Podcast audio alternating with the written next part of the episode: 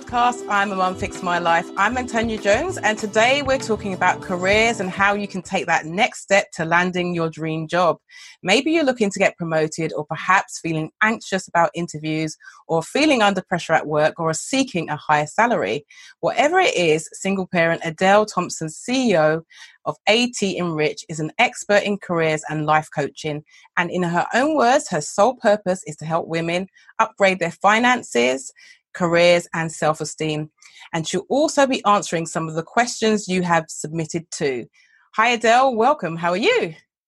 Hi, Antonia. I'm good. How are you? I'm fantastic. I'm just so glad that you're here today because it's so timely. This is such a timely topic during the pandemic and that season where lots of people are applying for jobs, including mums as well. They have children at home during the summertime and are probably thinking about the next career move or some may um, have just come off furlough as well. There's lots of questions that parents will want to ask. But before we do that, um, you've got your own personal experience before setting up AT Enrich. So could you tell us all about that and how that came about? Yeah, no problem at all. So I started off my career in nurseries as a nursery teacher. Um, I got qualified. I decided that's what I wanted to do. I sort of had that natural thing with young children. They just sort of liked me. So I went into that career. I worked first when I was like 15 on the weekends, helping out in like a local creche. And then it became something I really wanted to do. And um, I did that. And I always wanted to sort of work my way up the ladder. So I worked my way up to sort of management. And I was doing that. And then after I had my daughter, I started to notice that I had a lot of time for other people's children while I was at work, but I would come home and not feel like I had the same time for my daughter. Um, and I just decided that childcare, in that sense, maybe wasn't for me anymore. So I wanted to do something else, wasn't qualified, didn't have any experience. friend of mine mentioned to me, she was like, You'd be really good in recruitment. Never even thought about it at the time. Went and had a read, was like, Oh, actually, some of these characteristics are definitely me also recruitment's an industry where you work and you get rewarded. So the more you do, the more commission you make.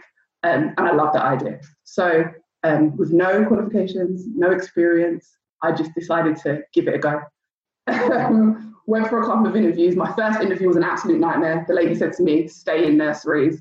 Um, that's what you're good at. Um, and I remember at that moment, I decided, no. Like, I was like, no one else is going to tell me what I can and can't do. And I think having a young daughter definitely made me sort of change the way I looked at life. And then I went for a couple more interviews, got offered both the jobs, accepted one, and the rest is history. Been recruiting ever since. Um, randomly got trained and became a CPR trainer, and then went into coaching, just went hand in hand. I was helping people find jobs. And then people were coming to me outside of that, asking me sort of about my story, how I switched careers with having no experience, started off as a trainee and literally within a month I got promoted. Um, and I've literally just continued to grow. I'm an operations director now in the recruitment field.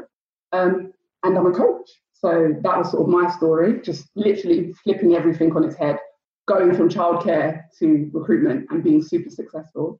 And now I just really enjoy helping women do the same, realizing that just because you're not maybe not qualified or someone else tells you you're not good enough, doesn't mean that you can't have everything you want. So that was an amazing story and an amazing intro, Adele. And I just can't wait to get through to the questions. But most of all, what does AT Enrich actually mean to you and your clients? For me, AT, that's my initials. so that's that. And enrich is just the word. I love that word. Like, I'll enrich your career, whether I enrich your finances, whether I enrich your self esteem and your confidence, whatever I do, I'm going to enrich some part of your life, if not all parts of your life. So I just love that word, enrich. So let me help enrich your life as mums, we may see success as finances, but as you say, it's about being happy and confidence within yourself. It's not just about that. And also, you have a quote on your page about six figures. It's not just about that nine to five. Oh, I was reading and um, I was really inspired by that. Tell us more about that feeling and empowerment. Yeah, well, I was I was basically saying not everyone wants to be an entrepreneur. Not everyone wants to own a business. Like I've got my business, but I've also got a nine to five. I love the corporate ladder, but just because you do a nine to five doesn't mean you still can't earn six figures. Um, you can either earn it in your job or outside of your job. If if money is something that you're motivated by and that's something you want to go for, you can diversify. You can have stocks and you can have bonds. And nobody told me about this stuff growing up. So when I learned it, I was like, I have to share it with other people. Um, you can buy rental properties and rent that out, use that money to pay your bills, and then whatever you're making from your nine to five can just be your spending money. There are so many opportunities to make money without having to be an entrepreneur or own a business. Um, some people just don't want that. Everyone talks about being an entrepreneur as if you have to want that. That's your that should always be your end goal. Some people don't want that. Some people like security. I know as a mum, I like the security of having a job. I also like the fact that when all this COVID stuff happened, I could be furloughed and at least I could get something while I was at home. I was still coaching on the side, which was great because people still need coaching, especially with COVID. But I like having both. And maybe one day I'll want to just do one or just do the other, and that's okay. But I just feel like women, especially these days, they feel really pressured to choose one or the other. Firstly, you can do both if you want. You can do one or you can do the other, but never feel pressure and know that if you want to make five, six, seven figures, you can do that, but still have a nine to five. I know plenty of people that are on nine to five earning 150, 170K easily, comfortably. So wow, yeah. I can't wait to find to pick your brain and find out some more, especially for the mums. so I'm going to jump right in. What has the highlight been so far in your career? In my career, probably going into recruitment. Um, a lot of people didn't think I should. Um, at the time, I was still with my daughter's dad. He was totally against it. He was like, I'm not going to help you in any kind of way um, my mum was sort of like, yes, I think you should go for it. But she was like, just know that you might be limited because you're not qualified. She was behind me, but you know, just having that, I think my biggest thing is that I did so well. Like I did something that everyone told me I wasn't going to be able to do. Um, so I feel like that's been the highlight of my career, working my way up from being a trainee recruiter all the way to an operations director, having my own team and running my own office. Um, so yeah, that's probably been one of the biggest highlights in my career. And also, like the biggest highlight for me for my career is what it's been able to do for me in terms of the things I've been able to give to my daughter show my daughter sort of as a single mom. And that's good because you are that example. So you're not just saying, right, you must make sure you excel in your your subjects at school, but it's like watch me. And that saying is um is it do as I don't do as I do or do as I say, basically yeah, yeah, because that's what they say. Kids don't do what we tell them to do; they do what they see us doing. So I feel like my daughter's always going to come up and know that she saw me doing something. Um, even the coaching business, she's old enough now to sort of understand. When she saw my new logo and the name, she was like, "Oh, that looks nice," and she has her own input, and she's like proud to be able to say like, "Oh, you're doing really well, mum." So I love that as well. So, does the dream job really exist? And you talk a lot about empowering ourselves and finding our own destiny. And how true do you think this is in reality? I think that the dream job does exist. However, I think the idea of the dream job is what people get caught up in. People think that if you have a dream job, you're not going to have any bad days. I'm here to tell you that is not true. Even if you find your dream job, it doesn't mean that you won't have bad days. Also, as we grow and we change as people, so does our so do our dreams and our goals. So my dream job initially was childcare. I loved it. I thought I was going to own my own nursery. I thought that was my end goal. I loved it. I did it for 10 years. And then one day I went into recruitment. And till now, it's been almost 12 years. No, actually more than 12 years I've been in recruitment. I absolutely love my job. I can tell you that I love recruitment. I also love coaching. Um, I've only been coaching for a few years, but I absolutely adore it. But that's my dream job now. It wasn't my dream job previously. And I think that's where people get caught up. They think you find one job and you're gonna that's your, you're gonna love it and you're gonna do it forever. Some people are lucky enough to find that one job and that's it. Some of us will have two, three, four jobs. I'm not even in even now, I'm a coach and I love it and I'm a recruiter and I love it. Maybe in 10 years it won't be what I love, and I'm okay with that. I'm okay. I'm okay to evolve. And I think sometimes as mums, once we become mums, we think that we have to stick to one thing because it, it needs to be stable, just in case for our family and our children. Actually, as long as you make calculated risks.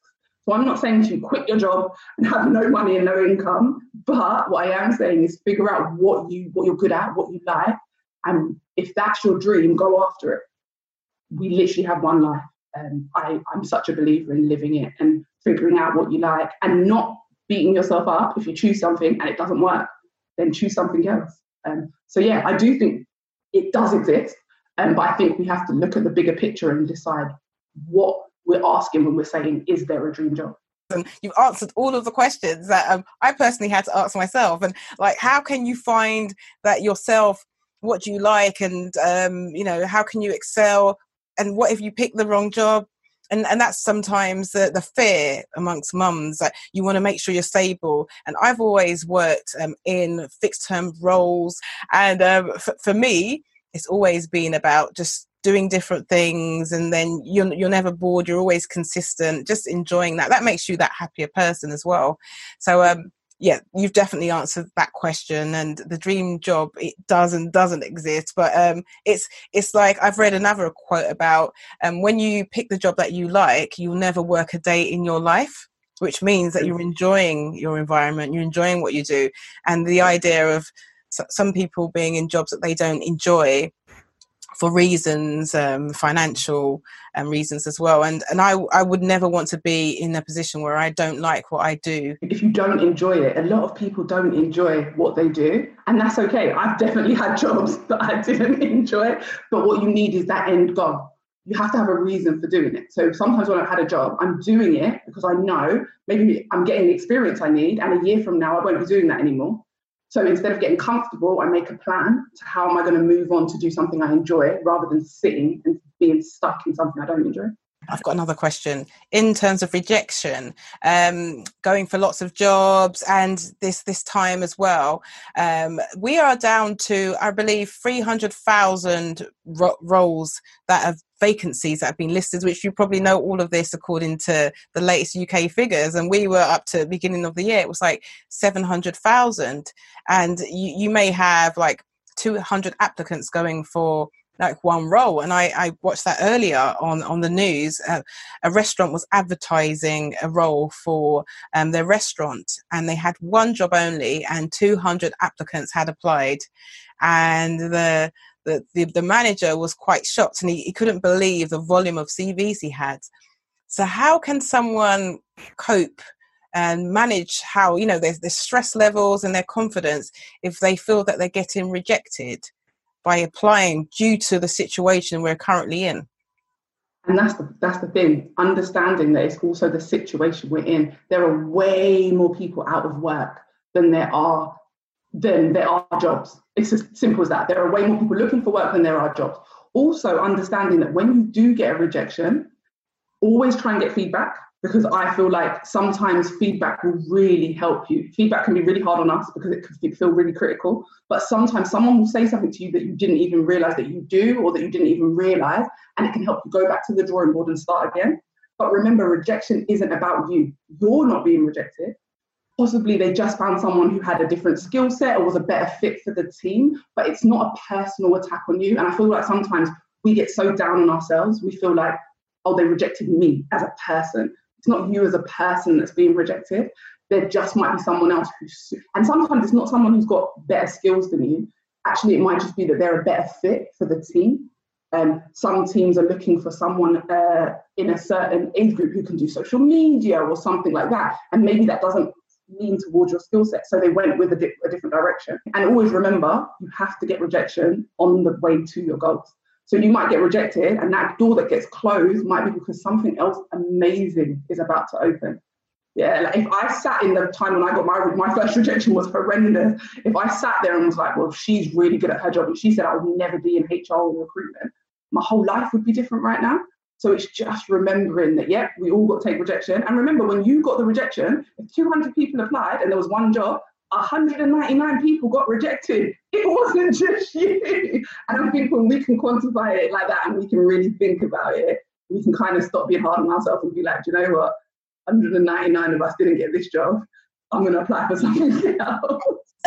Your explanations are very like the spot on amazing and uh, i just hope that mums listening will really feel what you're saying and just like identify with it and just feel you know confident and less stressed about choices that they're making but I've also been snooping on your Instagram page, who's AT Enrich.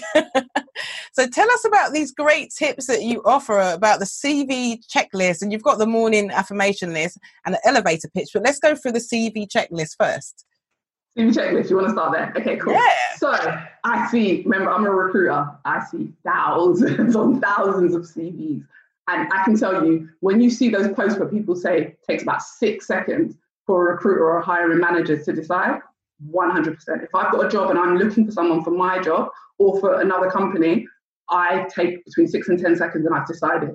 So the key things for your CV do not use your old CV that you've had since way back when you left school or when you before you had your children and you've not updated it update your cv regularly. I updated my cv recently and realized how many things i've done that weren't on my cv so always update your cv but my checklist is always keywords. The top half of your cv should contain keywords from the job description or the job advert. Yeah so whatever you're applying to you actually need to tailor your cv to the job you're applying for I don't want to see a CV that says, I'm looking for an administrator job, but you've applied to my marketing role. And that's usually what happens because someone has just used the same copy and paste on their CV for every single job. It doesn't work. I will literally press delete as soon as I read that because you didn't care about the position. You've already said you want to be an administrator, but I'm looking for a marketing person, so I don't need to read anything else. So you might think something as small as that wouldn't get you rejected, but it will. So make sure you're using keywords from the job. If it's a marketing assistant role and they're talking about design and things like that, make sure the top part of your CV, your personal profile, I call it your brag box. Make sure your brag box has some of those keywords. yeah, I would definitely say that I notice a lot on CVs, um, really inappropriate email addresses. Change your email address. I do not want to read certain things on emails. Um, some of them are cute and they're funny, if you can't be bothered to change your email address, recruiters and hiring managers aren't going to keep reading your CV.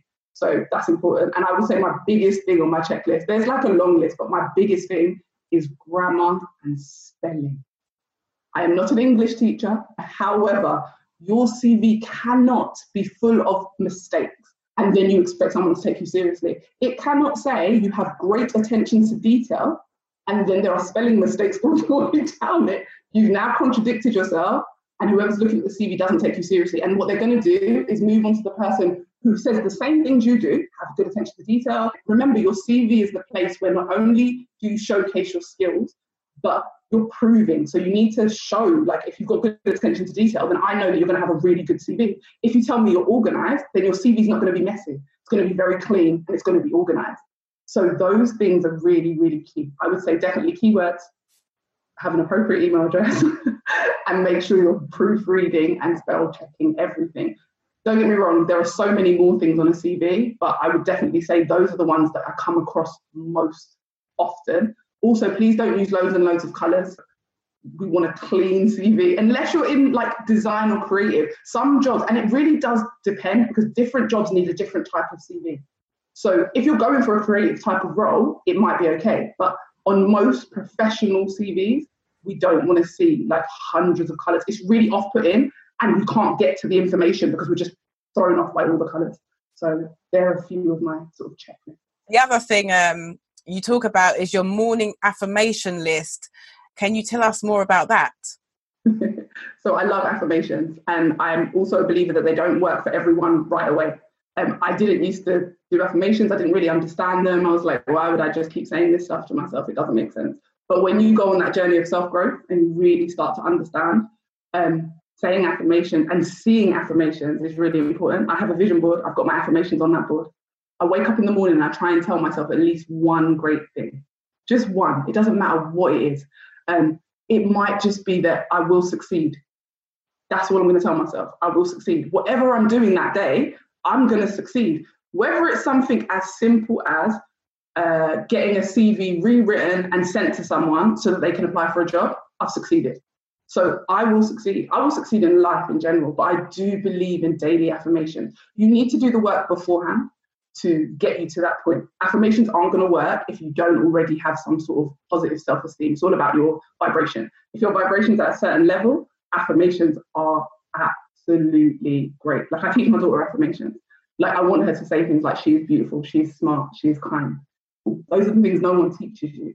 Um, and so you have to know it for yourself. Like so if I wake up and I say I'm beautiful, I'm kind, and I will succeed, there's three amazing affirmations to say to yourself. As a mum, you get so down on yourself. We always notice all the things we do wrong and we don't notice all the things we do well. If you wake up and you say, Today I'm going to make my child smile, I guarantee as a mum, at some point in that day, you're going to make your child smile. That's a beautiful affirmation. I'm good. I like to always say, Today I'm going to make someone else smile. So whoever it is, whoever I come across, I'm at least leave someone with a smile. You don't know what people are going through. So affirmations don't just have to be about yourself. It can be about how you're going to interact with the world and interact with people.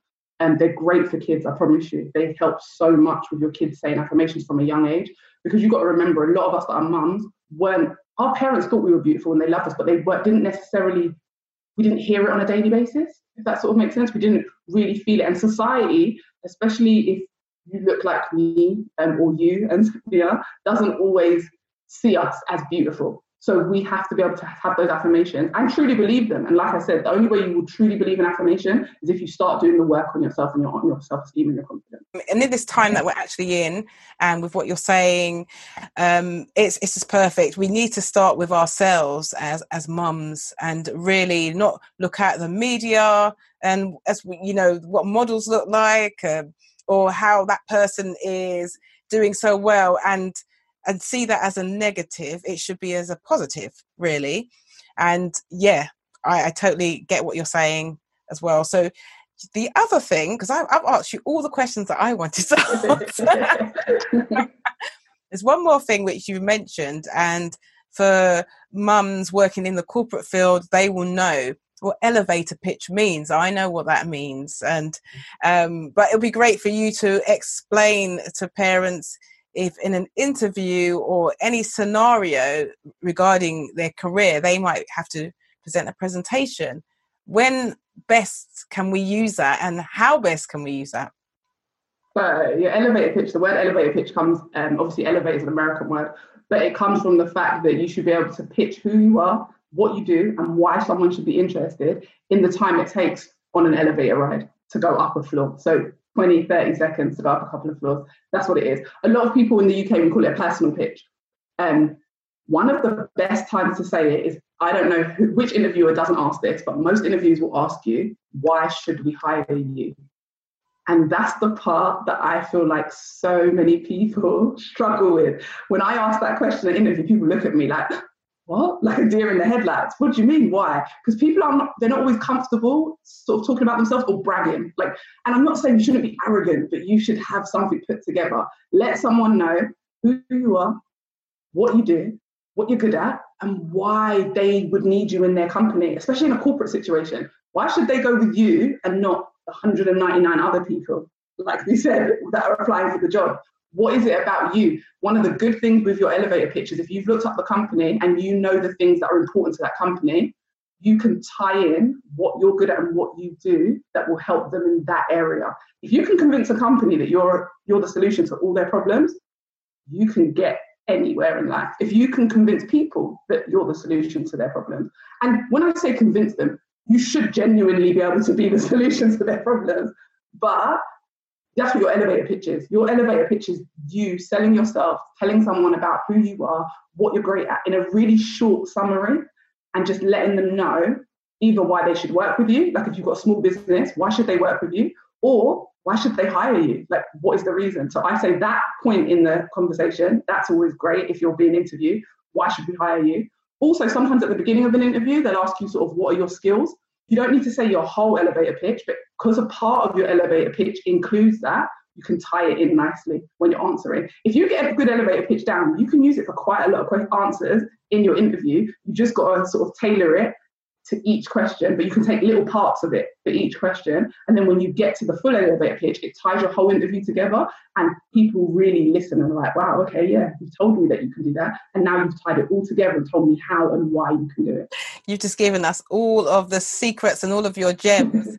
but we know that women come up against many barriers as well. We've got like the gender pay gap, and according to some figures in 2019, um, it was at 17.3% in the UK. That means that on average, women were paid about 83 pence for every one pound of men were paid. And that was according to the data from the annual survey of hours and earnings um, from the Office for National Statistics. Um, so usually, um, in this scenario, the differences in pay cause you would know more than me on this by the occupation segregation of men who are like in higher paid industries as well and women who are in lower paid industries. Is that kind of how it works? Yeah that, that, that that's one of the reasons. But also sometimes a woman and a man can do the exact same job in the same company and the pay discrepancy can be huge.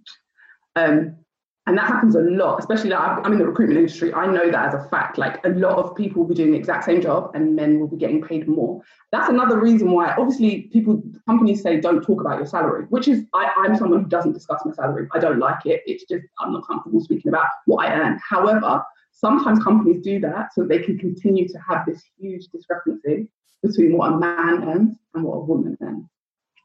So it is really important when you go for a job to already have a decision of what you want to earn. It's not about what other people want or what people tell you should. What do you think you should be paid for that job? Research the company, research what their salaries are and what their salary bands are. If you know they've got a high salary band and then they offer you lower than that, why would you accept it? You've got to, you sometimes got to think of what's happening. Am I being discriminated against because I'm a woman? Is there a reason? Don't get me wrong, if your skill set isn't what they're looking for, that's totally different. But you do, these things do happen. Another thing I will say to all my mums and all the ladies out there is work your way up. If you're the boss or you're the CEO, we can close this gap because I'll make sure every time I hire someone, if I hire a male or a female, I have way more women working for me. And that's not because I'm a woman, it just is how it's happened. I have more women coming in interviewing. Um, make sure that the women that you hire are paid the same as any man if they're doing the exact same job and they have the same skill set. So you can change the system by being a part of the system. And I think sometimes we forget that, that you can't always change the system from outside. You can, but it's so much easier if you change it from the inside. So if you can get into those higher positions, you can start to see the pay gaps. Because when I was in HR, I definitely saw the pay gaps and I can start to close those gaps because I start to challenge and ask the right questions. Wow. that's that's really useful information again. right, so now Adele, it's that time. I've got a list of questions submitted by a few mums, and these questions range from being on furlough to some interview techniques. You've obviously covered some of these already. So I have got a question from Lucy from the UK, and she says, How best can I liaise with my current employer upon returning to work when feeling anxious about um, leaving d- due to furlough and then having to come back? So, how best can she liaise with her employer about coming back when she feels not stressed but anxious about returning? So, is her anxiety, if the anxiety is coming from sort of COVID and worrying about that, you do need to have a conversation with your employer and find out what what have they put in place, what practices have they changed, what have they done to keep you safe in that environment. And um, things shouldn't be exactly the same when we go back to work, just because of the simple fact that there has been this massive pandemic. Um, so they should have things in place. So ask them those questions. Don't be embarrassed if you've got a good relationship with your company. Don't be embarrassed to let them know. I'm a little bit concerned um, about coming back. Also, some people have had anxiety around just being off work for so long, um, one of my team called me up and said, I'm worried that I don't remember how to do my job. Now, she's only been with me for like five months before the pandemic hit, but she was really anxious. And I was like to her, it's okay, we can retrain. And your job should be willing, if you've not been there long, to retrain. Even if you have been there long, just to have a refresher on what we do, how we do it, and to support you. If you work for a good company, you should give them a call, drop them an email first and ask them when's a good time because you always want to make sure someone's got the time to give you. So I would say she should drop them an email, find out when they've got time just to speak to her briefly, um, and then she should just go and ask them, let them know exactly what she's feeling anxious about, and give them a chance to answer your questions. If you still don't feel comfortable, then you need to maybe decide if you need to take it a little bit higher or you need a more detailed answers. And again, sometimes when you put things in an email, um, you can get your point across a little bit more because you don't forget things that you might forget when you have a conversation. Um, for for Lucy, she talks about being on furlough and she wants to adjust her working hours. So how can she approach the management regarding that? So um, I'm assuming that she has been working longer hours and she's since has to return and would like to reduce them. So how would she go about that? Again, it's scheduling time with your manager and having the conversation. All you can do is ask, but when you go into a conversation, don't have an expected outcome.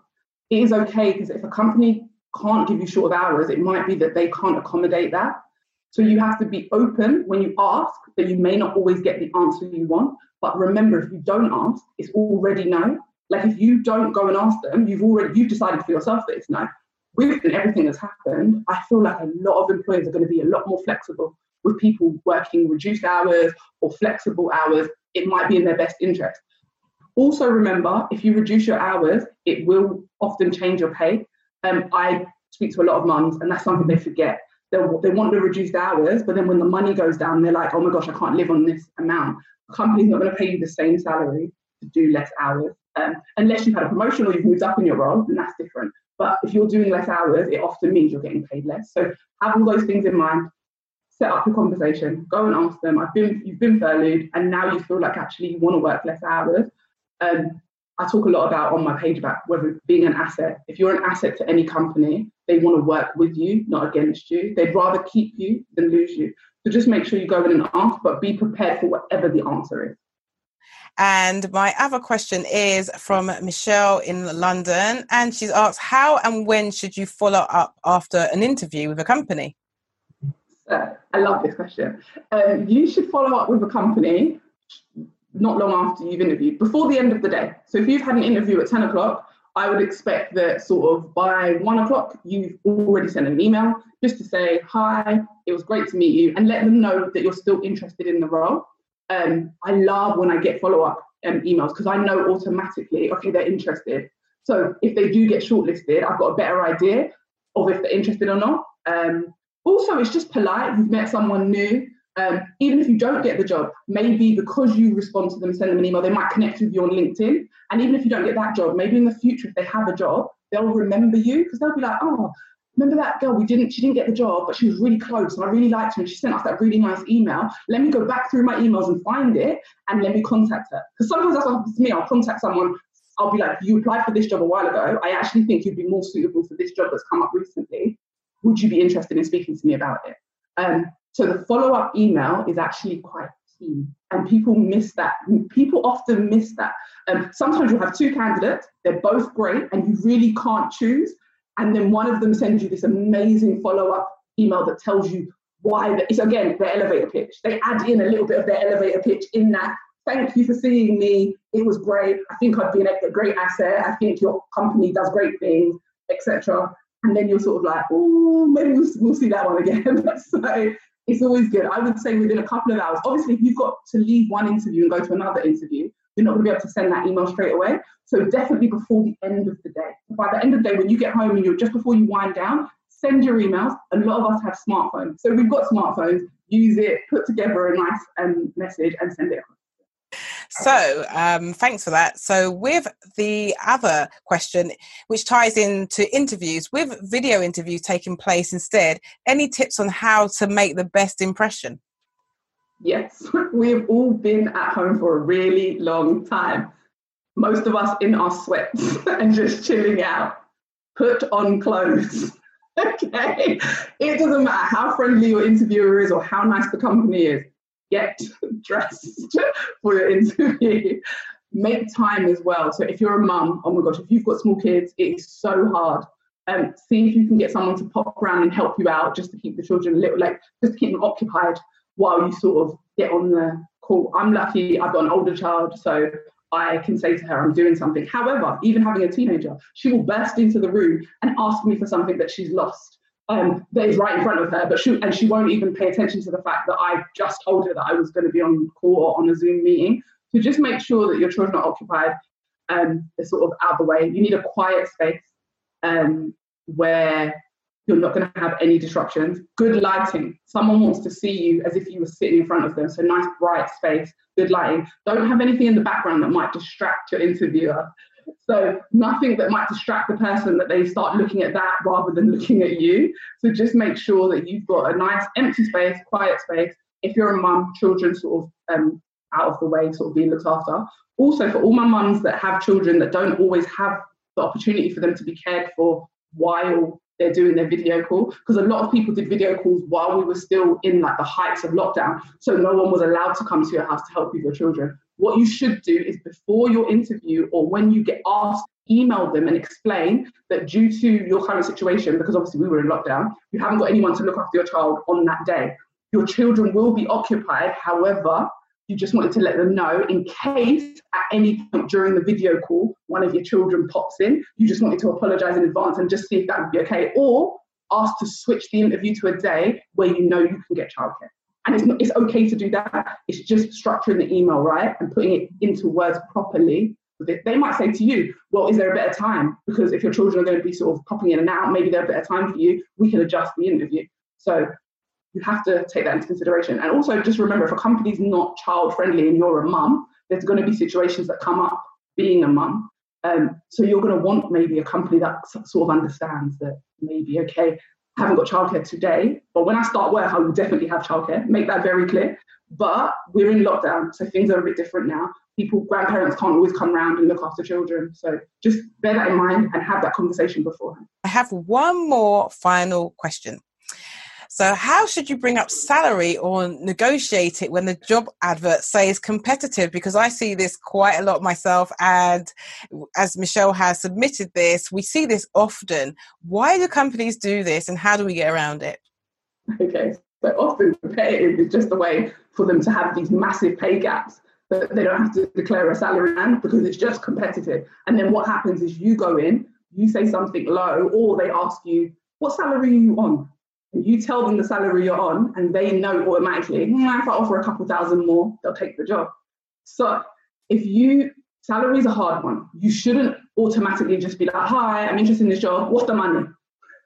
No, you've, you've already, that's a bad impression. You've already made them think, okay, you only care about money, which means even if I give you the job, if someone else offers you more money in a month from now, you're probably going to get up and leave. So there's an art to asking and negotiating. I love salary negotiations. I train people on it all the time. But firstly, ask them about the job first. So ask them like, what is the job? Because you need to establish is this even a job that you're really interested in? So hi, I just drop them and say I've just sent you my CV or I've just applied for this job. Drop them an email and then say hi, I've just applied for this job online and I was wondering. Um, I just wanted to ask a few more questions about the role. Um, I, and then actually say, I see that it involves, and then put a few things that you remember from the job description. It's really important because then the company knows that you're serious say, and I think that would suit my skill set, and then give them a little brief on why you think it would suit your skill set, and then ask. Then say, I did notice that the salary said competitive. And um, because I'm already working in the industry, I just wanted to know roughly what your salary band was. So I had an idea of whether or not it would be suitable for me. And that's it. Don't ask the exact salary, just ask for the band. Um, and that will be a good way. Um, and then, as far as you mentioned negotiation in there as well, like how do you negotiate? If a company tells you their band and their band is, for instance, 30,000 to 35,000 and you want 42,000, do you think that's a job that you should be applying for? That's a huge discrepancy. I, I speak to a lot of people that are like, yeah, but I've got loads of experience and loads of skills. That's great, but they're looking for someone with a certain skill set that is interested in a band between 30 and 35. So if you want more, maybe it's because you're overqualified and you're applying for jobs that actually you can go for something more, or it's just that it's a small company and they can't afford anything more than that. Now, if your salary is about a thousand to two thousand more than their salary band, it's always worth an ask. I'm a big believer in if you don't ask, you don't know. But bear in mind that just like you don't want anyone to waste your time, and don't waste the company's time. If you know the highest end is 35 and you want 37, and you think that you cannot go down to 35 for any reason, I don't think that you should be going for that job because there is a chance that they're going to say to you 35. However, like I said, you should always give it a go. When you're negotiating, I do think it's okay to negotiate, even when you've had your offer. Even if someone offers you the job, and you love the job and you want to take the job, if it's not the money you want, negotiate. It's all in how you negotiate. Don't go in arrogant saying, I deserve more, I've got all these skills. You're already going to get their back up. Just say to them, thank you so much for the offer. I'm really interested in working for you. However, as I mentioned at interview, because you should have mentioned what you're looking for at interview, I would be looking for this. And is there any way that we can speak about salary? Or is there any room within the next six months for that salary to be increased? Because I think a lot of people forget that sometimes you can start off on a salary and a company will say, okay, within three months, we're going to give you a salary review. Ask them to build that into the contract. But if you've told them you want 30,000 at interview and they come back with an offer of 25, then you're going to need to say to them, well, at interview, I did say this. But if at interview you told them you would take 25 and they offer you 26, don't then go back and say you want 30. You'll put them off because you told them interview what you wanted. So I always say when you're at interview, if you're if you're going to be in a position to have to negotiate salary, always tell them that you want between 15 and 20% more than the actual salary you want. Because then, if they offer it to you, that's great because you got way more than you wanted. Or if you do have to negotiate, they can negotiate you down to where your actual base limit is. You should always have a walkaway as well. When you're negotiating, if you don't have a walkaway, a company can tell. They can tell when you're not serious and that you're going to accept it. If you don't have, you have to have a walkaway. Um, you have to be able to say, if they come back to you and say, we can't do 30, but we can only do 27, you have to be able to say, thank you for the offer and thank you for the opportunity. Um, but I think I'm going to continue looking because I'm not sure if this will work for me. Be polite always because, again, they may then come back to you a few days later and say, you know what, we've moved things around, we can offer you what you're asking for, come and join us. Or they may say, you're not for us and you have to continue looking. So decide what your walkaway is. Is it the money or is it the role? If you really want the role, the money might not be a big deal, but if you really want the money, you have to have a walkaway and you have to be confident in your walkaway. I'm sure that mums will definitely want to get in contact with you and all of the resources you have are online on your page. So how can mums get in contact with you, Adele? So my new website should be up by the end of next week and it's atenrich.com. Um, find me on Instagram. I've got two pages. I've got at at underscore enrich or I've got at this mum works. Just get in touch, jump in my DMs. You wouldn't believe how many people just jump in my DMs and let me know what they're looking for. Or on my page, there's also, you can access my email, you can email me.